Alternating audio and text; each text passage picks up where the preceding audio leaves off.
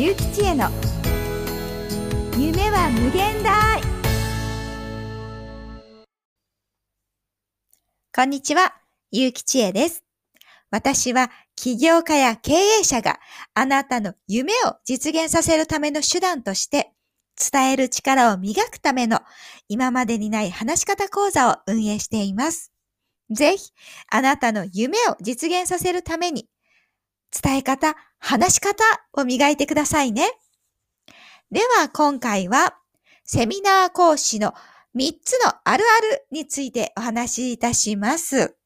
この3つなんですが、1つ目、セミナーの構成がない。2つ目、受講者の反応が悪い。3つ目、終わりがグダグダ。というこの3つについて今日はお話をいたします。ではまず1つ目、セミナーの構成がないなんですが、はい。このね、構成がない人、すごく多いんです。もちろん、その講座、セミナーとしてお伝えするべき内容というところがありますよね。まあ、専門的なお話をされる方がとても多いとは思います。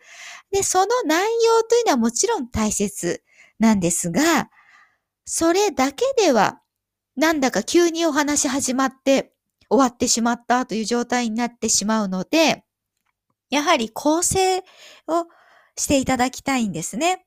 で、構成はもちろんいくつかの方法があります。用途によって使い分けていただくのがとてもいいです。まあ、最低限、オープニング、ボディ、エンディングという、この流れというのはきちんと作っていただきたいと思います。で、オープニングというのはやはり最初の挨拶というところですよね。その最初の挨拶というところがあって、ボディ。ここは完全にセミナーの根幹の部分。一番、その講師の方もお話をされたいところであり、実行いただく方も聞きたいところ。その完全にテーマに沿ったものですね。ここがボディの部分です。そしてエンディング。これが最後。どのように締めて終わっていくのかという部分ですね。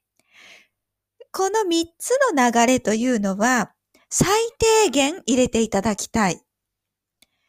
で、その他に用途に合わせて入れたものがいいものあれば、まあ、入れなくてもいいかなというものもあります。それはそれぞれどのような目的で行うセミナーなのかによって変わってきます。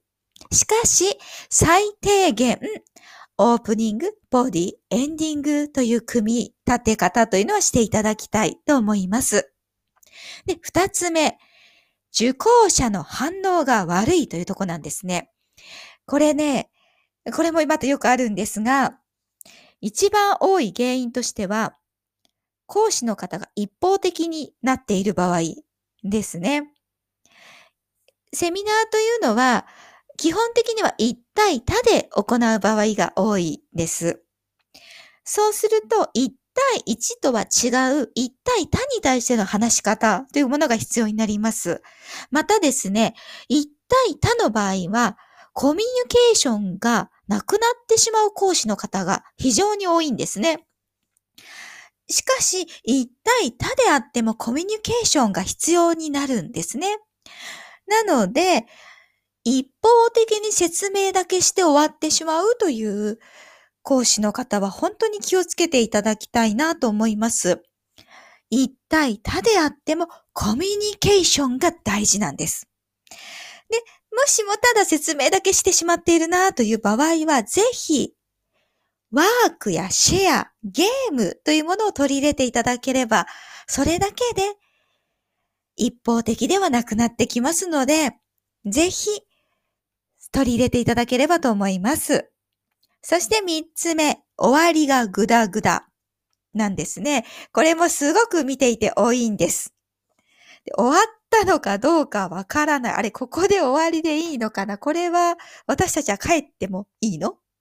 もしくはズームであれば退出してもいいの？これは。っていう状況になってしまうということがよく見受けられます。それはなぜかと言いますと、締めの言葉がないからなんですよね。